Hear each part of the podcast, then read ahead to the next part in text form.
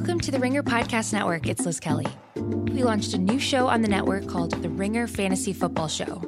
Coming from the guys who brought you the Fantasy Football Podcast, Danny Heifetz, Danny Kelly, and Craig Horlbeck will guide you through the fantasy football season, providing analysis on big picture conversations like weekly matchups, trades, and daily fantasy. The show will run every Monday and Wednesday throughout the rest of the summer and will be helping you through the regular season as well. So follow and listen to the first episode of the Ringer Fantasy Football Podcast out now for free on Spotify.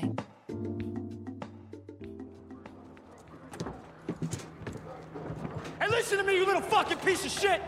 I'm gonna tell you one thing and one thing only about the Western boys you are playing with. We do not lose! And we do not forget! And we do not give up! Ever! Okay, walk it off, So I'm only motherfucker.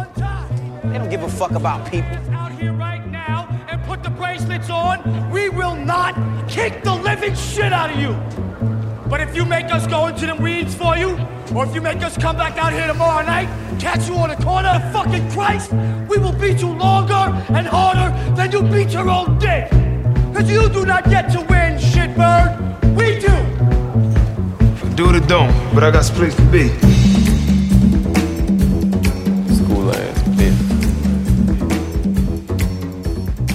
Now we are on to season three, episode one.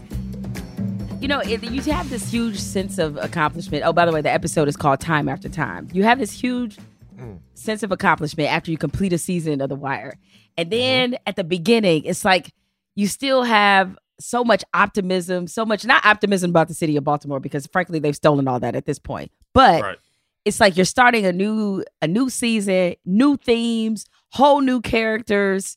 It's like the first day of school. And I was just about to say that. Well, it's the you- first. it's the first day of school. first day of school because you know the first day of school was the first day that you get up there. You go, I'm gonna get straight A's. I'm never gonna miss a oh point. my God. I'm gonna be all state. And, and then the third or fourth week, you just back to doing the shit that you normally do. Totally true.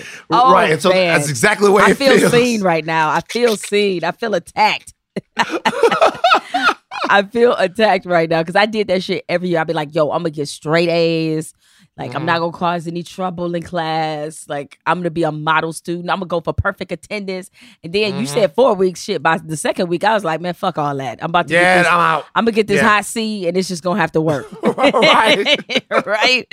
But yeah, it's, it's it's a lot like that in the wire. You do kind of have to re-educate yourself, not necessarily on the themes, but you're David Simon doesn't believe in introducing one or two characters. He's giving you a whole new world, a whole influx of people that you have to know. You have to understand the dynamics of this world and how it applies to the overall novel that is known as The Wire as a series. So in episode one, that's kind of what the the major takeaway is is that okay time to get adapted to this new world we're familiar of mm-hmm. course with the police but now we're getting super familiar with the western district and how they do things over there because of uh, bunny colvin and uh, some other things that have happened.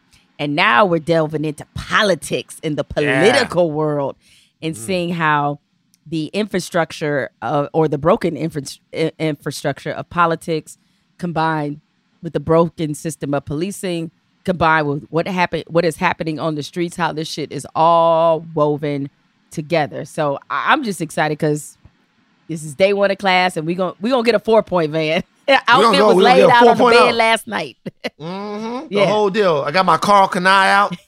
You know, I remember back in '93, it's first day of school. I went to go buy the Karl Kani. The girl was like, "Yo, you just wear the vest. You don't wear a shirt under it."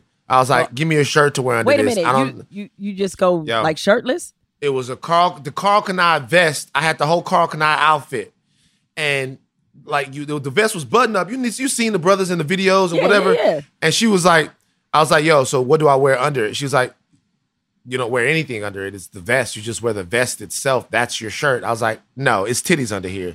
I need, I like, I, I like, I need you to, I need you to, I need the actual thing." So can, I got the shirt, but I felt powerful, and that's how I felt watching this. I, it's so funny. I wrote, I wrote, "New World Exploration" is my takeaway. New World Exploration. Now we could get into a conversation about the Columbian Exchange and whether or not civilization was better after Columbia's Columbus touchdown. But we won't talk about that. Different podcast, not this one. we are going to be better for the exploration that we're going to do because we have all new terrain to explore, like you just pointed out. We have all new people to explore it with.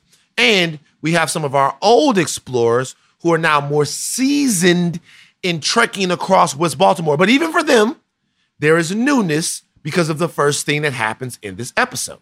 Yes, you are you are completely correct.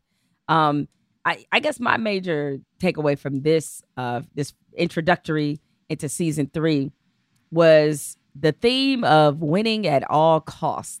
And um I it reminded me of a conversation that people have brought up lately on social media. And I think we addressed it on this podcast before. That people there were some people who said or at least insinuated that the wire was propaganda.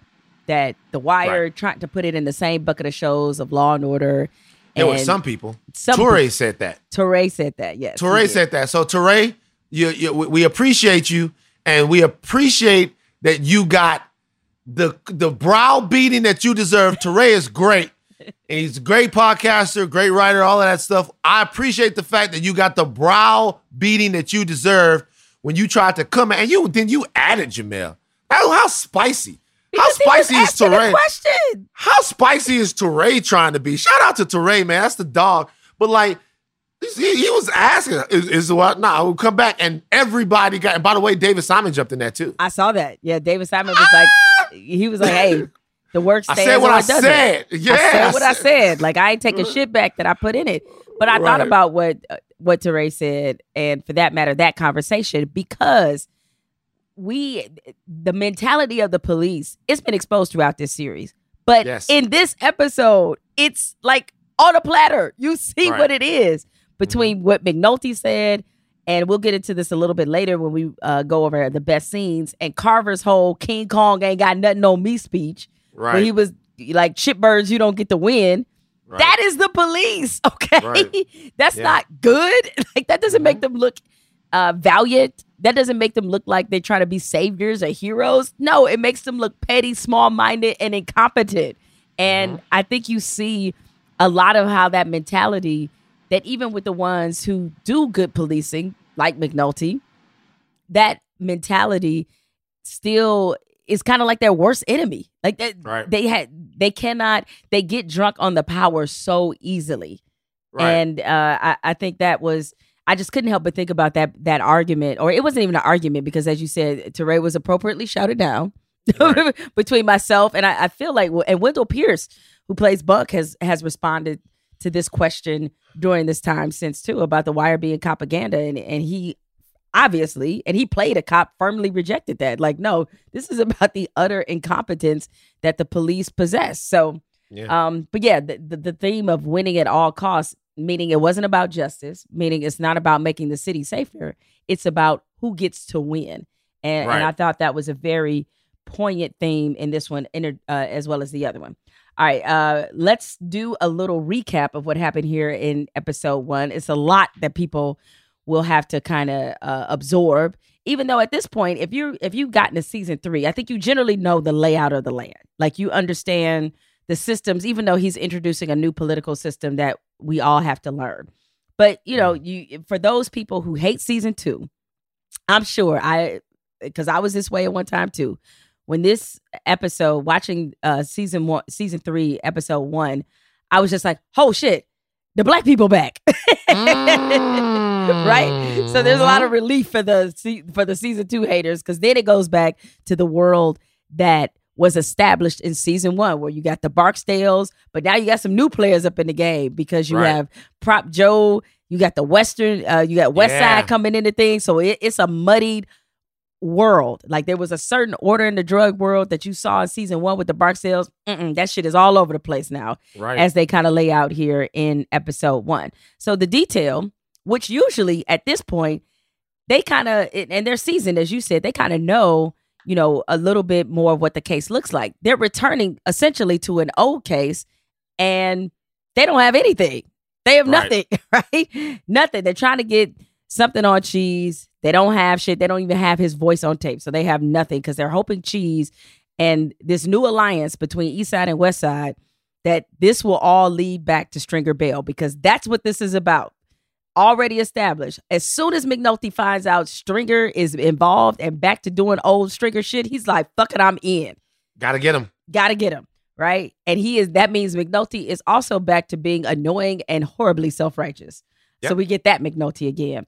Um, as I mentioned, now we're diving into the world of politics, which introduces a whole new cast of political figures, which we will go over in a second.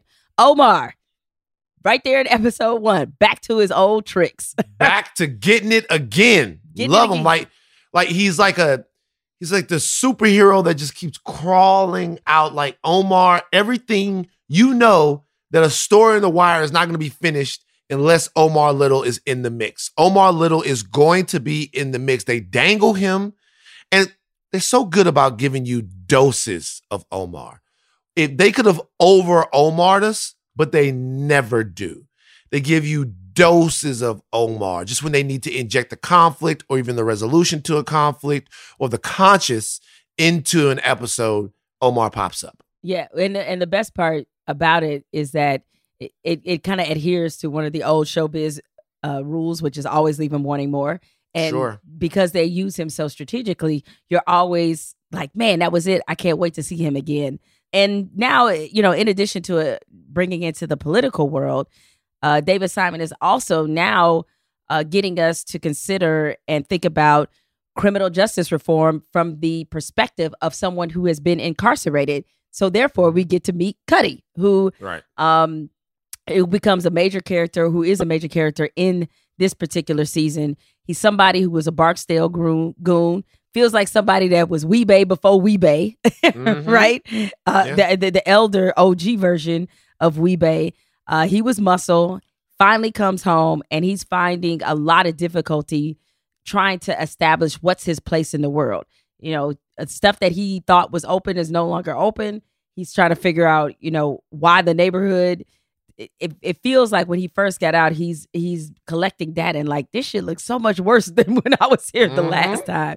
And he's trying to figure out uh, these youngins that have taken over all these corners, trying to adjust and figure out what the new street rules are.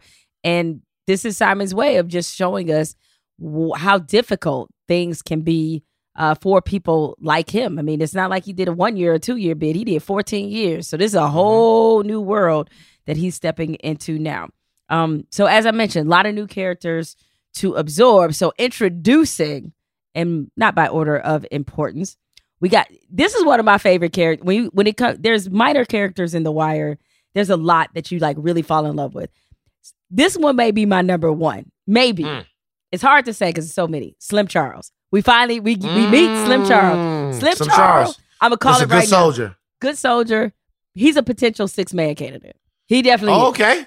He You got him on a six man award watch list. I do. I have him high up there. High PER. Always a high Right. PER. Slim Charles. I, I have him on the annual Wee-Bey Award watch list. Ooh. The Wee-Bey of the season.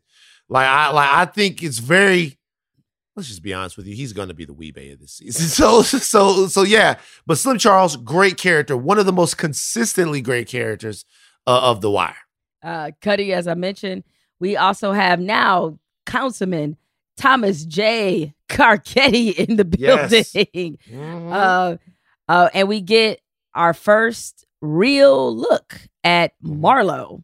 yes. That also happens. And not by so and, and and I thought they set the tone with him, much like they did with Brother Mouzone, real well because Marlo, the first the first introduction is him being cold, calculating, and pretty Yep. much uh, the son of a bitch. Like right away, right away, you know what this dude is about. and quotable. Marlo is very quotable. And the first thing he says, do, it or don't, but I got somewhere to be. Exactly. You know what I mean? Like, and that's how Marlo talks in those things. You guys all know the so so many wired quotables Marlo is responsible for, but he drops the his first time on the mic. You will do it or don't, but I got somewhere to be. Cold, Talk about high. PR on the quotables. Very, Definitely a high yeah. PR. We got delicate delegate uh, Odell Watkins. Big, big, big deal. Big yep, deal. big deal, big part of this. Mayor Clarence Royce, Mm-hmm. uh, who uh, is now joining, um, who's an integral part in in the political fallout of some things uh, that we see. And my girl, not to be under again, somebody with a high PR, uh, Detective Carolyn Massey, expert coupon clipper and Baltimore street code. Love. Um, yes, linguist here. Yeah. Um, and, and it, it was funny because it wasn't until I was looking up some things on this episode that I realized I was like, oh shit, she's a detective. Like I don't know. Right. I didn't think she was detective. I thought I have to be honest. I thought she was like administrative help because I didn't I didn't realize she actually detectived. You know what I'm saying? Because uh, Yeah. her coupon cutting uh, was so severe, and uh, a, character we welcome back is Sydnor. It's pretty much gone. from- yes, he's back. Love Sydnor. He's Love- back, man. Yes. Sydnor, Sydnor is a very he's a he's that heady point guard that you Sydnor is the Eric Snow of the wire. Mm. Like he's that he's that heady veteran presence that you just need to He's go George in there. Hill. That's He's it. George Hill, George Hill of the wire. By, by the way, you guys, I know you guys are still on my brother J.R. Smith for uh having missed or having uh called that timeout or, or or not going back up or ran back and doing the whole thing in the finals. But had George Hill just made that free throw, there would have been no rebound Here and the go. game would have been fine. So get off my brother J.R. Smith. George Hill, make your free throws. Jr. is a is a national treasure. We need to protect National him treasure. at all costs, mostly from himself. But that's okay. Exactly, right. that's my boy. All right, with uh with this new cast of characters, Van and I thought we would dive deep into Cuddy. What a name! Yes. That's such a neighborhood name, Cuddy. Cuddy. Yeah. one word. Cuddy. Big Played- Cuddy. Not only Big Cuddy or Little Cuddy, but it's Cuddy. It's always Cuddy. Cuddy. Yeah, right. Right. Uh, played by Mhm. Chad Coleman, uh, who I thought did an excellent job in how this character develops and in showing that you know what life is is like uh, when you're back out into society after being incarcerated. So, what is it about Cuddy that you think also resonates, fam? Okay, I'm gonna do something I've never done before. I want everybody to get out your small little violins because I'm gonna get a little personal here. Okay, play the smallest, tiniest little violins for Van Lathan. Uh, I'm gonna dedicate this part of the podcast to Mark Lathan, my uncle Mark. Um, he's passed away now. He passed away a couple of years ago, but he was released from prison when I was 15 years old. Yes, 1995. So I was either 14 or 15 and he had lived his entire life in his entire adult life in prison. I had never met him free until that point.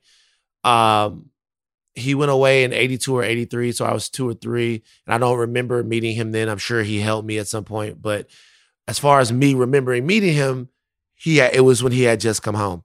See his pictures, you know, poses in the uh in the prison, and they won the prison championship and all of that. You see him posing with the guys and stuff, but I remember him coming home and him sitting down. And he sat down and he looked around and he was like, like, how do I catch up? And he's like, look at you. And I was, I was like, like, he's like, look at you. Van, how tall are you? I go, I'm six one. He goes, and he started crying. And I had never, that was the first time I ever saw like a grown man cry. And he uh he was just like, what do I like? And and he was looking at my dad. He was just blubbering. He's like, what do I do, Terry? What do I do? My dad goes, Van, get out of here. Um, let me talk to your uncle real quick. So when I watch Cuddy come home, he doesn't know how anything works. He doesn't know how the game that he was a part of works. He doesn't know how his interpersonal relationships work. He doesn't know how the hood works. He doesn't know how anything works. They take you, they throw you in a fucking hole. They tell you you're the, you're, you're shit. You become even more hardened and even more survivalistic, if that's even a word, than you were before then. And then they let you out and they go back and they expect you to do something different. So Cuddy can't even do the different thing that he he can't even do the same thing because that's changed. There are new players in that game. So what do you do? How do guys like that end up not hurting someone? So every time I watch not just this character, my Uncle Mark never got together. He ended up, you know, falling back into drugs as being the way that he coped, and he ended up dying early. But when I watch Cuddy, like I see a story that like so many people that grew up with me are going to be able to understand. They're going to get those guys that feel like, you know, there's nobody who can relate to what they've missed and what they've had to leave behind. and it's time, and it's the one thing that you can't get back.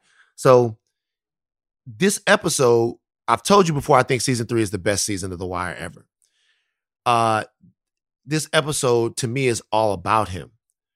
Watching the look on his face when I think his fruit um pulls the gun on him and robs him from the G pack, he's got a rage that he can't even really place.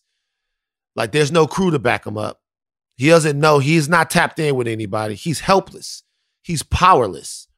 And that's kind of when you're talking about recidivism and people being involved in a, in a carceral system and all of the situations, the ills that we're trying to fix in society, you're talking about guys like that.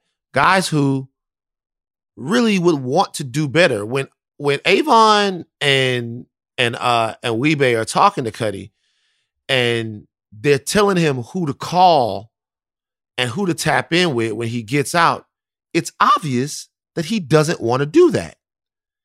It's so obvious that he doesn't want to do it that Avon says the joint might have broke him and Wee-Bey pushes back. But if you watch that scene, he, all of the young, the, the youthful mistakes, the the misplaced anger, he gave it all to the prison system. And so when he gets out, he's not real anymore. He's acting now. He's doing what he thinks he's supposed to do. He's trying to play an old game on a new console. And it just reminds me of guys like my uncle. And, you know, if I told you, gave you a laundry list of things that he had done, you might think he's a monster, but he taught me how to use my left hand. So it it it's very personal, like watching that. It's very very personal seeing that character being be, being portrayed because of of all the other characters in the wire that I kind of knew. Cuddy, I really knew, and I just wish it had worked out differently for the Cuddy that was in my life. So I think the character is, is brilliantly played. I think he's uh he's brilliantly written. And I think just to kind of to to tell that story when people talk about The Wire is just another run of the mill show, it's not. It's different. It's a different show. It's not the same show. It's something that like that takes its time with developing these people. Um. So yeah, I'm I, I love the character. Uh, it's a it's a very very tough thing to watch. I always I, every time I I go through this every time I watch it back, but it's just real, and that's the way things really are. Well, that was a to me, that's one of the hallmarks of, or this character in particular is one of the hallmarks of The Wire, and that a character that if you just told people the resume and mm-hmm. asked them if they had any sympathy, they most likely say no. Like, guys, 14 years out of prison, kill somebody. You think he'd have any sympathy for that character? Most of us would probably say no. But right. the way this is written, much like most of the characters, they're written so that you nobody is really good or bad. They're just mm-hmm. trying their best to adapt to adjust to a life that they have been given and a life on some level that they have absolutely earned. And me watching this season of The Wire and us talking about this character is particularly timely because I am also at the same time listening to the audiobook of the new Jim Crow by Michelle Alexander. Uh, mm. Uh, it had been on my list to read this book for a long time. I certainly read, sure. you know, some other things I, I kind of prioritized and read before it. And I was like, you know what? I really need to commit to read this book because I hear so much about it. So many people references reference right. it. And so, mm-hmm. for people who don't know, Michelle Alexander gives a brilliant, thorough breakdown of mass incarceration in this country and compares it and and not compares it. I mean, she pretty much flat out says, and I think makes mm-hmm. an excellent case and proves her point why mass incarceration is the new Jim Crow. And right seeing some of the things in this early episode, I mean, we know there's more that Cuddy goes through, but seeing some of the, the, the, small things that David Simon has him going through so that we can really understand what prison takes from you is that it takes away not only your sense of worth, but your sense of place. Mm. And I mm. thought it was especially poignant that when he finally gets out, he's walking through the um, through the Baltimore streets like he'd been dropped off on Mars. He has no idea what any of this is because he hasn't been out in over a decade. All right. And mm-hmm. we know things happen quick and neighborhoods change. Hell, every time I go to Detroit every year and every time I'm it's there, different. it's just different. You go, I'm you go to Louisiana all the time, it's but you different. go back, you're just like, damn, well, well, what happened? Yeah. And the further you get away from places like that, you things that you before because you normalize it growing up in that you didn't think were sad or you didn't think were depressing. You go back now, you're like, that shit is depressing. Like I lived in this. Mm-hmm. Like, yes, Right. you lived in this. So when he goes and finally gets to his mother's house and she is surrounded by abandoned row houses, it's just like it, it feels like it's sinking in slowly where you wouldn't blame him if he's thinking, man, I think I, I had it better in prison. I think Right. that that's probably what he's thinking. It's like he had it better there. And as you mentioned, he comes out, he's trying to get some entry point into the game that he left, but not really because I agree with you when Avon told him who to call. Um, Avon, one, I mean, you know, it's interesting that he assumes that he has not been changed at all by prison and that he just wants to go back And he was just- there for 14 Right. years. 14 years. And he's like, ah, yeah, this guy's probably still the same. He's probably ready to, Right. to, to rock out like he used to, right? Mm-hmm. I mean, and Wee-Bey's like, nah, once you, if you somebody like him, like you never change. Wee-Bey is, Mm-hmm. of course, in many ways projecting because we know if they let Wee-Bey out the next day, Wee-Bey is going to have about 40 bodies by the end of the week because Right. that's, how what he's he white. does. Yeah, right. Right. That's what he does. But there has been a change in Cuddy, um, where it's clear that he's a reluctant player in the game. And so not only is he a reluctant player in the game, he doesn't even want to be in. Then he comes in there to find that all the rules is are different. So when oh boy, when Fruit pulls this gun on him, and he was just basically telling him like, Back in the day when a player tried to say he lost a package to the police, he had to give up a number for the report. We ain't back in the day. I'm getting fucking tired of your ass. Okay, walk it off, motherfucker. Fucking old school ass bitch. so he finds himself being off balance in two worlds, which is hard to reconcile. Like he already knows he's not fit for legitimate life because he's never lived one. Never tried. He never tried. Like there's not one there. Now he's like the world that he thought he knew, that he thought he had rigged in his favor. He can't do shit with that one because the game has passed him by. And not only that, the people now in the game have no respect for him whatsoever. You know, because what is it that Fruit called him? You, uh, you old school ass bitch. I mean, that's Yep. what he gets when he comes. Old school ass bitch. That's just like I was like, damn, Damn. that hurt my chest. Damn, fruit. like that's just messed Fruit sucks, by the way. Oh, he's like, terrible. like, like fruit, like just, just like the fruit sucks. But go ahead, but yeah, go ahead though. You know, if, if fruit is like, I mean, if you want to say high PER in the wrong direction, it's definitely Yeah. fruit. Like Exactly. every every scene he's in, you're like terrible fucking guy, Fuck this guy, Fuck man. this Yeah. guy, right? You're just like- right. terrible fucking guy. So through this, uh, uh, through seeing these trials and tribulations that he's going in, and even the fact that you know he, when he finally settles into what is now his new place, um, or where he'll lay his head at, I guess that's the best way to describe it. Like he's in a basement, right? And I, again, he's looking around like, holy shit, this is my life. I did 14 years in the pen, and I'm coming out to sleep in a basement among a bunch of abandoned buildings, and I ain't got shit. Nothing. He has absolutely nothing. And so, you know, one of the things that uh, is so brilliant about the Michelle Alexander book is that you find yourself possessing such a deep level of empathy for a population that you are conditioned to always feel like they got what they deserved. Right. And you know, it, I hope this is a thought bubble for the people who are watching The Wire, watching this episode in particular. Is you know, if, if people are going to come out with the lack of skills that clearly Cuddy has, then what is the point of paying your debt? That's supposedly what you have done, right? You paid your debt to society only to come out and find that society gives less than a fuck about you. Right. And so it's just it's a it's a hard reality and I thought his character was creating this character is a very subtle way for him to introduce a part of the system that at this time and we're talking early 2000s that wasn't really talked about in this manner. So he's giving this to you from all angles. The cops, the dealers, and then what happens after you get out. After Right. you've been through this entire system, here's the end product is you ain't got shit. So um I definitely thought this is uh you know uh, uh, Cuddy is a he's a major character in this season, but w- where he is now and the evolution he undergoes, I think is is very um it's not just remarkable, but I think it's very noteworthy for people who want to understand why so many people are pushing for criminal justice reform. This is he's kind of a glowing example of that. Absolutely. And remember, uh, you know, uh, Cutty, guys like Cutty were the result of the extreme sort of all those bad men that Ronald Reagan locked up in the 80s, uh, that were locked up in the early 90s. All those, this, there was a point when uh, all of those guys came home.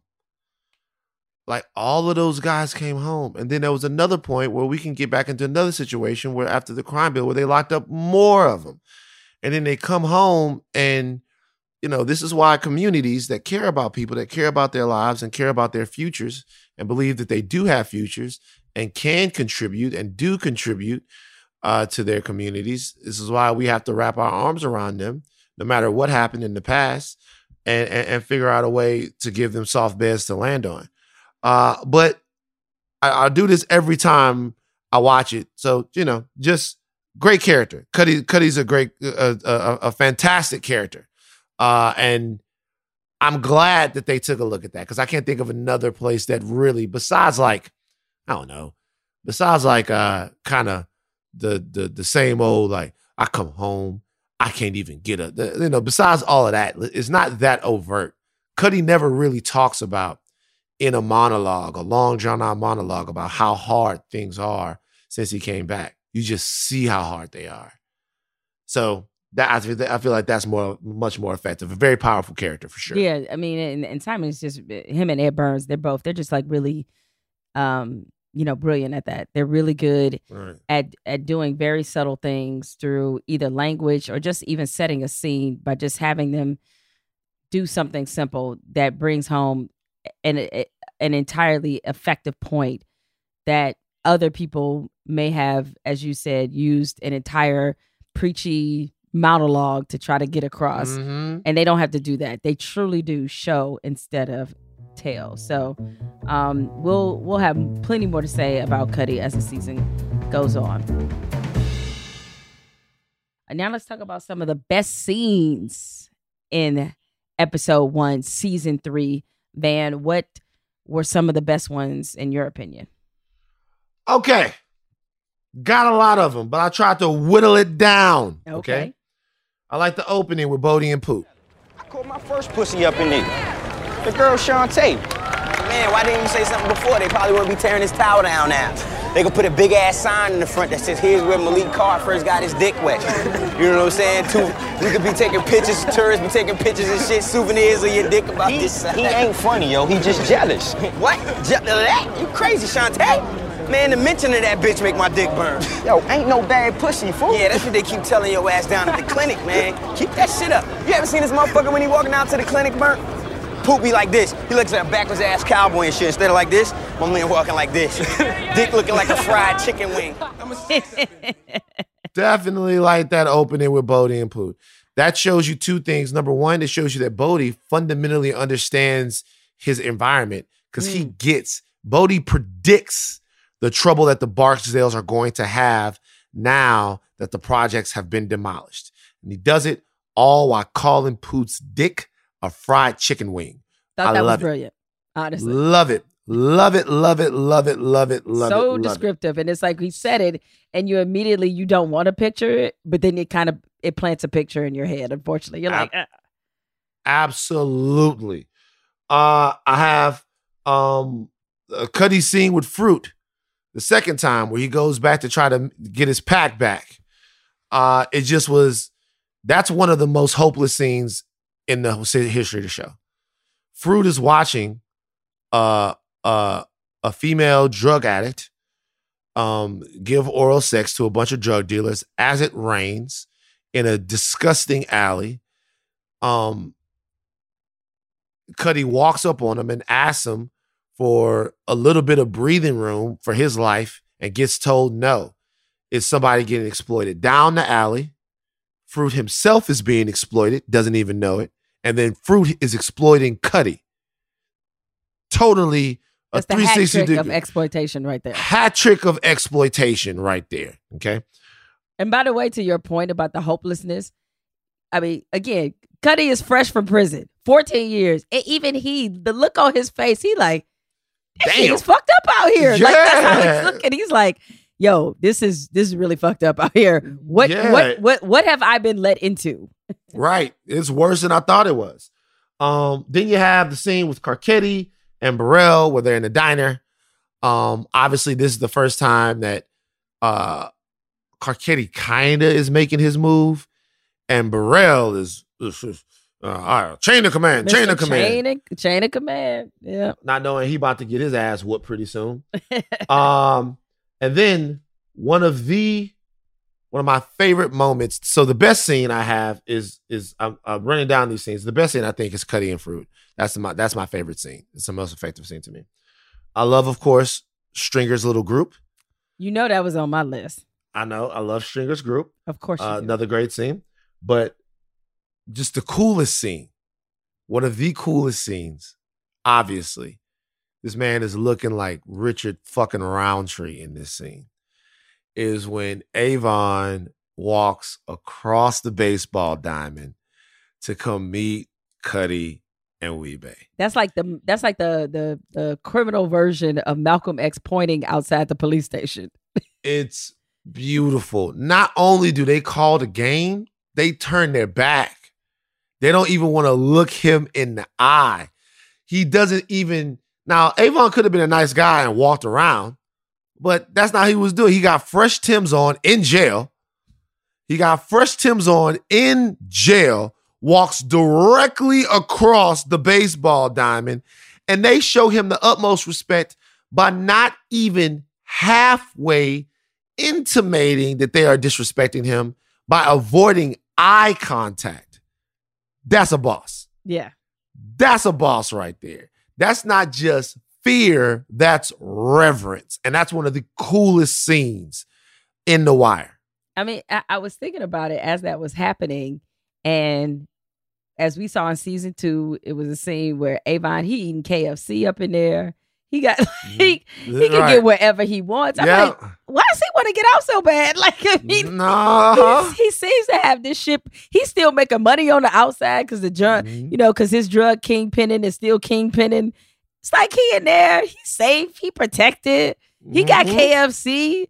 Right. He, he can stop baseball games. They playing video games in that motherfucker, the whole nine. They got the new Madden. They got Coach K, EA Sports, the whole. So you know that was just just a not when you say best, it's just one of the coolest scenes ever. Yeah, that was that was a great moment. Um, Mm-hmm. for me, uh, a- as I mentioned at the top of the show, when Carver stands on the car and he gives the "You don't get to win, shitbird" speech, Because you do not get to win, shitbird. We do.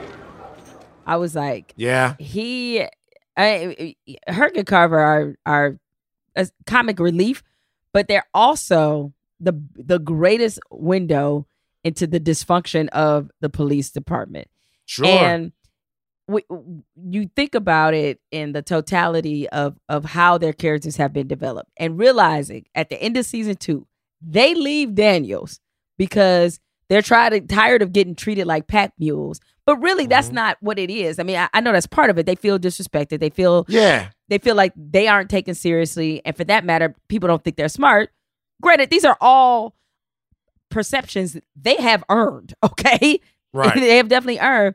But what they really are angry about is they don't get to do some of the things that they see that we see them do in this first episode. Like they love catching 13 and 14 year olds and whipping their ass and exercising all sorts of police brutality and treating them inhumanely and then bringing them in for shit like loitering. They live Right. for that shit. It's like yeah, they live to do uh, t- the worst parts of the job for police, or at least what other people would consider to be the worst parts. They love this shit. And it's just like, wow, Herc and Carver are literally the embodiment of everything everybody has been protesting now for months. And so when Mhm. he gave that speech, I just couldn't help but to think um, you know, of the number of non-fatal police encounters that we've seen where police are entering and it, be, and it applies to the fatal ones too, but I'm just going to focus on the non-fatal ones where we see any confrontation, verbal confrontation with the police and it escalates so quickly because the police feel like they have the right to win no matter what. No matter what. No matter what. No matter your rights, no matter like fuck your feelings, fuck your rights, we win. And that's their Mm-hmm. Right. mentality. And that's why things are as fucked up as they are. Uh, Another uh, great kind of um, understated scene. And again, you know, it was all about showing. And that's when Bunny was riding around the Western District in his car. And you can see, you can feel the wheels turning. You know exactly what he's thinking just by what he's looking at. He is Mhm. like, we are, he is thinking in that very moment that he is caught up in something that's fucking pointless. Pointless. He's like, hmm, we sitting up here trying to police and this shit is inevitable in many ways and we not doing shit. They're not making a dent in drug trafficking. They're not doing really anything. And he can he is his frustration as somebody who takes law enforcement seriously. He mm-hmm. is in the the the small he's on that small list of good cops in the wire. Like I think Right. Bunny Colvin is definitely a good cop, right? Right. And he wants to see systemic change, but he realizes if they keep doing shit the way that they're doing shit, they will never see it. Right. Never ever see it. And not only is the real things not the bullshit isn't even working. And what I, s- what I Right. mean by that is like the bullshit where they are supposed to be get some kind of grandiose respect from the dealers on the street. That's not even working because a kid tries to sell him drugs. That's when he was like, this shit is like This shit is really over the top. It's all fucked up. Like this dude, he presuming he's in a fucking police car, right? Right. That's just okay. I'll give you the benefit of the doubt, say it's unmarked. But we all know what an unmarked police car looks like. Right. He's in his full uniform. Full uniform. he had to put on his hat and be like, Are you really this fucking Are- stupid? like dog, dog. I'm look, the it- it's me. Uh, I'm a police. So like even that, like he just it uh, like all of it. None of it is stopping that kid from selling drugs to a cop. Like nothing that he's doing. So it must be tough for that to have been really your life's work. Um, so I thought that was like a, a really great moment to drive home, like that that essentially the war on drugs is a failure, a waste of time, and totally pointless. We get that all from that scene. Um, you know, I, I, thought it was it's a small moment, but those awkward kisses between Daniels and his wife. That was some awkward shit. I mean, I, I, I there have been less awkward exchanges I've seen between like, you know, uh, when you're at church and like the church mother like, it, like, uh, like it gives you a little church kiss or whatever like that. Even that, this was five million more times awkward than any any kiss that I've, I've probably ever seen. It's like, wow, Right. these two people really don't. I mean, they they still fuck with each other out of necessity Yeah. right out of mutual sort of political um you know they have a, well not really mutual it's really his wife that is the one that's eyeing the political future and he's It's just a show- ironic. yeah exactly It's our career pushed them apart, and now it's career that's keeping them together. that's keeping them together because he's nothing but a show husband Right. for her in in her world and so i was like oh my god those kisses could they have been even worse but my number one scene and it also is very easily the stringer bell fuck boy moment of Oh, episode Jesus, one here we go. Here we go. is that meeting With these towers down, we need to take the rest of them low rises and all them Fayette Street corners. Take them. Take them how, Mr. Bodie? You say fucking and take them. Nigga, you ain't got the floor. Sharon recognize your ass. let's just wrap ourselves around the idea, the concept of what he's doing here, man. Mm-hmm. He he is literally trying to have a business meeting with drug dealers. It's Not a just- business. Wait, Wait. hold up. It's a business. But this is the thing, man. Not just having a meeting, that's fine. This motherfucker actually is trying to he's trying to instill parliamentarian ass rules to a business meeting with drug dealers. Why? Oh, Because Stringer Bell would do some fucking boy shit like that. No, Let me show how it's smart like- I am. Let me show No. all, that, about that ROTC class that I took in fucking high school. Let me let, let me show everybody that I know how to do a point of order meeting. Like ROTC. what? Get I took her your fake parliamentary asshole out of here, man. He's just trying to give them structure, and discipline. Let me ask you a question. In that whole meeting, did Stringer say anything that was wrong? I, I, I, I, I, I, oh, I, He didn't I, say anything that was nothing. wrong. He didn't say nothing wrong. it was give Stringer, Stringer credit, man.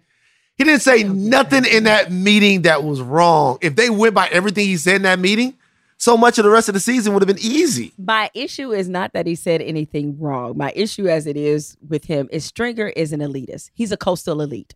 That's what. That's my issue with Stringer Bell. It's that.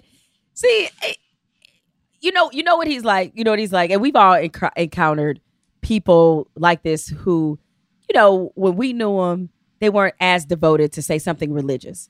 Then they get some Jesus in their life. Next thing you know, they come out they they want to be like, well, you know, instead of going to bar, let's go to Bible study, or uh, you know, uh, it's like what they said in Ephesians, like they're working that shit into the conversation all the time because they have their eyes have been opened by the new religion that they're all into, and they want to make sure everybody else is into it too.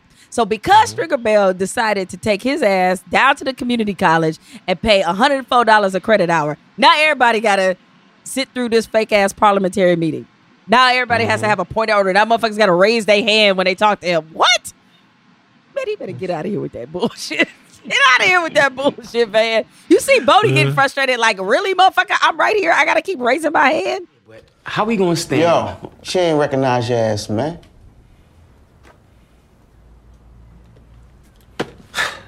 How we gonna stand on some? Come on, man. How we gonna stand on some corner that's not ours? Well, we got the best product, right? Yeah, they're getting frustrated because they're trying. They, they need to. They need discipline. Bodie was getting Bodie, like you told him. Bodie was getting crazy on McCulloh Street. He needs discipline. They need to be able. They need structure. And Stringer's just trying to provide that. He's trying to elevate these young My brothers. Mad favorite moment in that whole exchange of him, you know, running this meeting, okay, is when Poot says to Stringer, "Does the chair know we don't look like some punk ass bitches?" Thank you, Poot. Thank that you. was funny because like that he was being shady. Cause he was like, "Does the chair know we gonna look like some punk ass bitches?" He's like, "Oh, you you want to have an orderly meeting? Well, orderly Right. these motherfuckers, okay? Right. You since you want to be so orderly, Mister Chair. And he's like, "Say, hey, Poot did have the chair." I mean, After he gets mad, say, "Yo, man, Poot did have the chair. Those motherfuckers too stupid to have the chair." I love that scene. A great I scene. mean, Shout out Stringer Bell. he but he did he not have the floor per per the He had, rules? he had the bell. He had the floor. He had the He floor. had the floor. He so had the floor. It's, it's like, okay, what what are we doing here? And Mm-hmm. you know, then of course after he's Stringer is all upset that Poot who who had a point, okay, Mm-hmm. because he his whole big mastermind plan was for them to go to people on established corners and sell them their package, and he's he's assured that they- it's gonna work out just fine. It did, except for one guy. That's your man's later. though. That's your man's, Yep. Mr. Ma- Mastermind. I, it all work out. Eh, eh, Go reason with him. Go reason with him. Because you know we're all businessmen. Uh, no, it, it- it- it's drug dealers, and you think you're a businessman. Yeah, some some of them is just gangsters. I Exa- suppose. Exactly. Right. So that that's your boy. That's all I gotta say. Mm-hmm. That is your boy.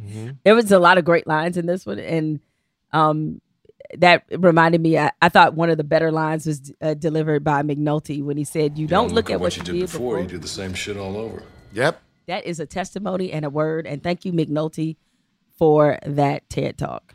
Right. And then McNulty for the rest of the season will commence to doing the same shit. the shit. same shit. I know. That's. I mean, it was a great line, but I. Right. That was one of the first things I thought about. I was like, oh, it's so funny. He should utter that because he literally is going down Mm-hmm. Yep. the same path that he always does when he feels as if he's not winning in his job. Much like you know, that's that's the that's the rub of McNulty. He's a brilliant detective, but he's self-destructive.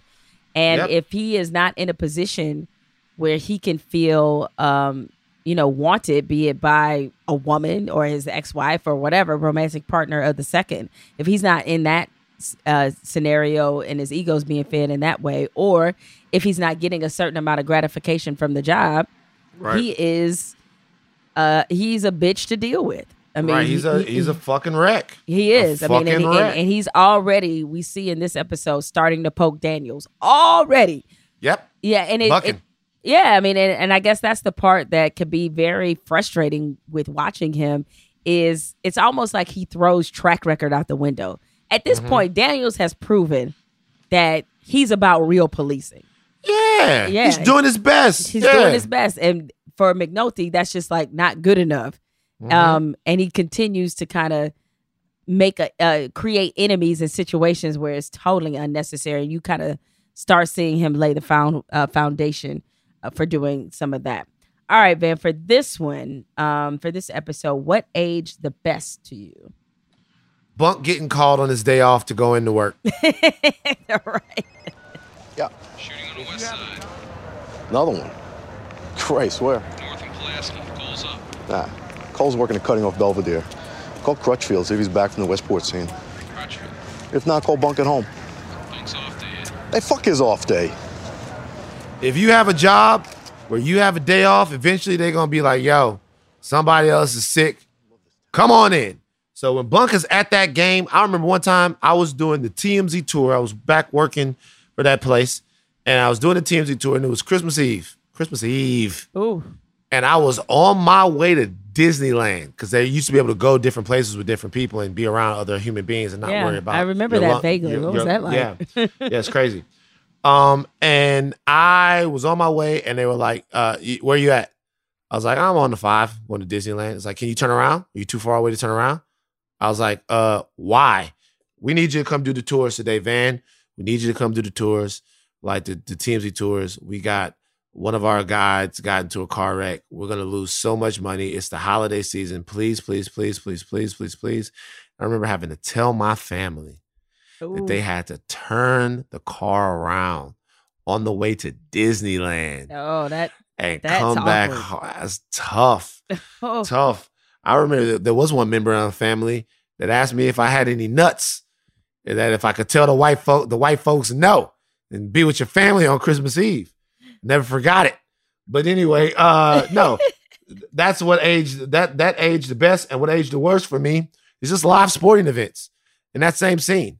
Live sporting events have aged fucking terribly. Like so, so uh that whole scene triggered me. The whole thing is triggered. You getting a goddamn hot dog at Camden Yards and the whole nine. We should be at Camden Yards right now. I'm like like I'm I'm I'm upset. But it, but anyway, so that that whole thing, uh, that, that's what age the best, what age the worst for me. Uh, we are getting to that point in this horrid story of 2020 where uh, I, I'm with you. Like a lot of times I'm watching TV and I see people like doing things outside or eating at restaurants. I'm like, fuck these people, man. Like, Fuck 'em. right? Yeah. It's not their fault. And then I'm just, or when I, you know, look at some pictures in my phone and I'm like, six months ago, outside. Yeah, Unbelievable. outside, chilling. Unbelievable. Bullshit. Uh, for me, what aged the best is in the opening scene uh, in this episode, Sydnor not wanting to mess up them J's. Yeah. that ages, that's timeless, okay, for Yeah, eternity. gonna- uh, put a little infinity sign around that. Yeah. Exactly. So not doing everything you can to avoid messing up the Jays is, is huge. Although I I flirted with, and I know we haven't we don't do it consistently. We only do it as we kind of see fit. I almost flirted with making this a we love this show, making that a we love this show. But because you look, you know how guys are when it comes to their Jays. Right. If you tell Sydnor knows he's going in essentially a crack house. What he have You're really, not gonna even wear not your gonna even J's. wear 'em. Yeah. So You're not even gonna like, wear your eh. J's. Yeah. I don't know I if that was it. realistic enough for him to do Mhm. that, right? Yeah. So, um, in terms of what age the worst is compasses. Bunny gave those two newbie police officer two compasses, Mhm. and to help them get their sense of direction on a your comp- phone. uh, right? Compasses. Mm-mm. I remember they used to uh, uh, they they would give those out in school, and you had to try to figure out how to use them, Mhm. whatever. I don't even know the last time I've seen a compass, but I haven't seen one in a long time. at this point, that's like asking somebody to balance their checkbook with an abacus. Right. Like, exactly. Not, that's not gonna happen. Not gonna happen. That shit definitely doesn't work. Uh, it was suggested by one of our fine viewers that we say file this away for later to the later parts of uh, of the the podcast for people who you know may be watching for the first time. If we get to this point and we're toward the end then we can say hey we're toward the end. We're going to go through some file this away for later. I don't know if that is going to help them uh, or they would know like a spoiler alert is coming if that's going to help them in that regards. I mean we, we're trying not to have as many spoiler alerts but some you know the series is is is old. Shit. Like Right, yeah. at this point you should have watched it. So i purposely waited till this point of the podcast as we've broken down the different scenes and this uh, or whatnot to talk about file this away for later since we're close to wrapping up the end of the pod. So i just thought i would try it and we we'll see what happens right? We Right. um we listen to you guys' as feedback. So if you do not want to hear any spoilers and file this away for later, you can jump to the trivia portion. All the time codes are in the episode description. So we're helping you out there. So there were uh, a number of file this away for later moments. Uh, which ones did you flag? I'm gonna go through them quickly because there are a lot. Okay, so the fact that Marlo was willing to kill uh, uh, Bubbles in broad daylight, correct, on a whim, file that away for later. Please. Uh, Bubbles bemoaning and complaining about his life as a low bottom dope fiend. Yep, I had that later. one too. Yeah, because he's some shit is starting to settle in. He started to put some pieces together. Right, Ronnie looking at Cedric Daniels and going, "You living out of the you living out of the office, Had that Cedric?" with Circle Two, boy. yeah, That's some, like- she's doing some advanced scouting right there. She's doing some scouting. There's Yep. trouble. There's trouble at home. You living out of the office, Cedric. Cedric, uh, she might give him somewhere else to live in. Uh, uh obviously Carcetti and Burrell is one, and Cutty and Fruit. File that away for later. That's going to be a big, huge turning point in the character of Cutty. Yep. That little back and forth, something unexpected. Uh, for me, uh, I had many of those same. Uh, I had the same scenes that you noticed, and also McNulty looking up D'Angelo to see where it Mm, gigantic. Where is Can't believe I missed it. D'Angelo Gigantic. Barksdale. File that away for later. For sure. Also, uh, Mayor Royce thinking it's laughable that somebody like Carcetti could possibly ever challenge him for his position. A white boy? A white boy? he's not just white, he's practically transparent. He's practically transparent. I will see. Yeah, uh, uh, file that one away. And uh, when the officers in the Western Dif- District were lectured for throwing beer cans on the roof, Yes. that one away. It's a bit of a recurring theme in this. Um, so those are all the ones I had. Now let's move on to some trivia. Oh yeah! Uh, yes. So Mm. this is a great episode to notice some things. Um, Okay. The intro, as everybody knows, whenever it's a new season, The Wire, they get somebody new to sing the intro. It sounds different every every particular season. Pay attention to this intro because, um, right, I think right before, not right, but yeah, like a few seconds before the episode actually starts, if you uh hit the pause button, you see a campaign flyer for Nancy Pelosi. Interesting. You see it right there. It's like, oh, Pelosi. Well, well, well. We know that name. Interesting. Yeah. Yes. Yes. Uh very first opening scene. Um, and I gotta partly take people back to the end of season two.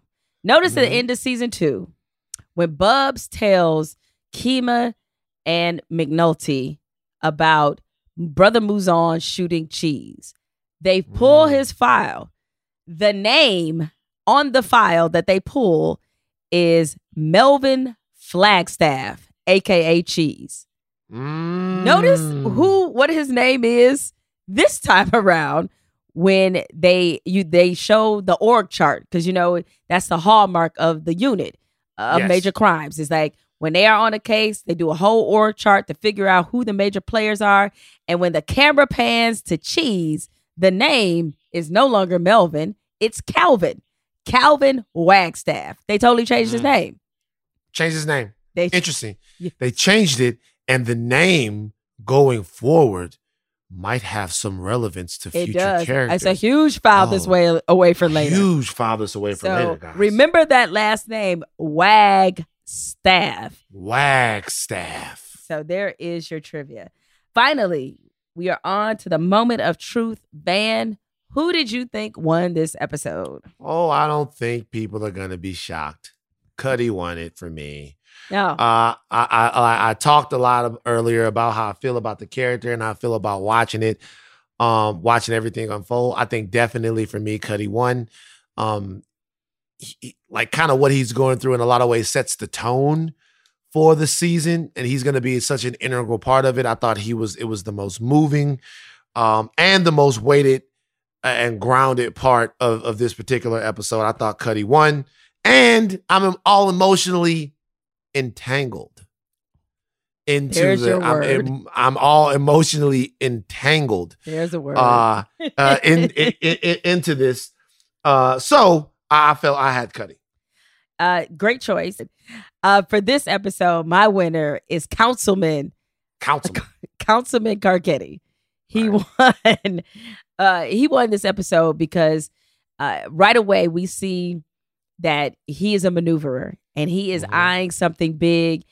And after originally being shot down by Burrell, um, his exchange with him is very much um, a foundational element for the rest of this series. And sure. uh, he had proved himself right away to as much as Royce is underestimating him, that he's dealing with a major operative who is sharp enough to navigate a lot of the waters that, as we will see in the rest of the series, that Royce is incapable of doing. So I thought this was a great head start episode for Carcetti, uh, who becomes, you know, one of the biggest characters this season and next season. Really, Sure. the, over the next two seasons, he's one of the biggest characters. So he was my winner of this particular episode. Um, there, see, the only re- you know, I thought about Cutty is funny, and the only reason I didn't pick him for this one because it's one later on down the line where I really feel like He won it. He will be the unquestioned winner of that particular episode. So Fair enough. Fair enough. Yes. Um, but anyway, uh, I'm excited. We're just getting started into season three. Um, I know for a lot of people, this is uh, part of an ongoing debate that Wire fans have. Which was the best season of The Wire? Was it season three or was it season four? So I'm really looking forward to breaking down season three just because um, maybe this time around, I, look, I, I'll go on record now and we'll see how I feel by the time we wrap this season. I think season four is the best season. So my order is four, three, one, two, five. That's my order. Right. All right. Right. So we'll see if I feel the same at the end of season three because there, there's some, uh, as has been the case as we've been talking about each of these seasons, how I felt at the beginning, and I always think they're all brilliant, and how I felt at the end. Sometimes they're slightly different. So you Yep. think you think it's season three for sure. I think it's season three for sure. Okay. All right. So Van Yeah. is already on the record that it's season three. I think it's season four, but but three is my one A choice. Uh anyway, thank you guys for hanging out uh with Peace. us. Yes, uh as we start this exciting journey of season three. Um definitely keep watching The Wire and keep listening to us. We'll see y'all next time.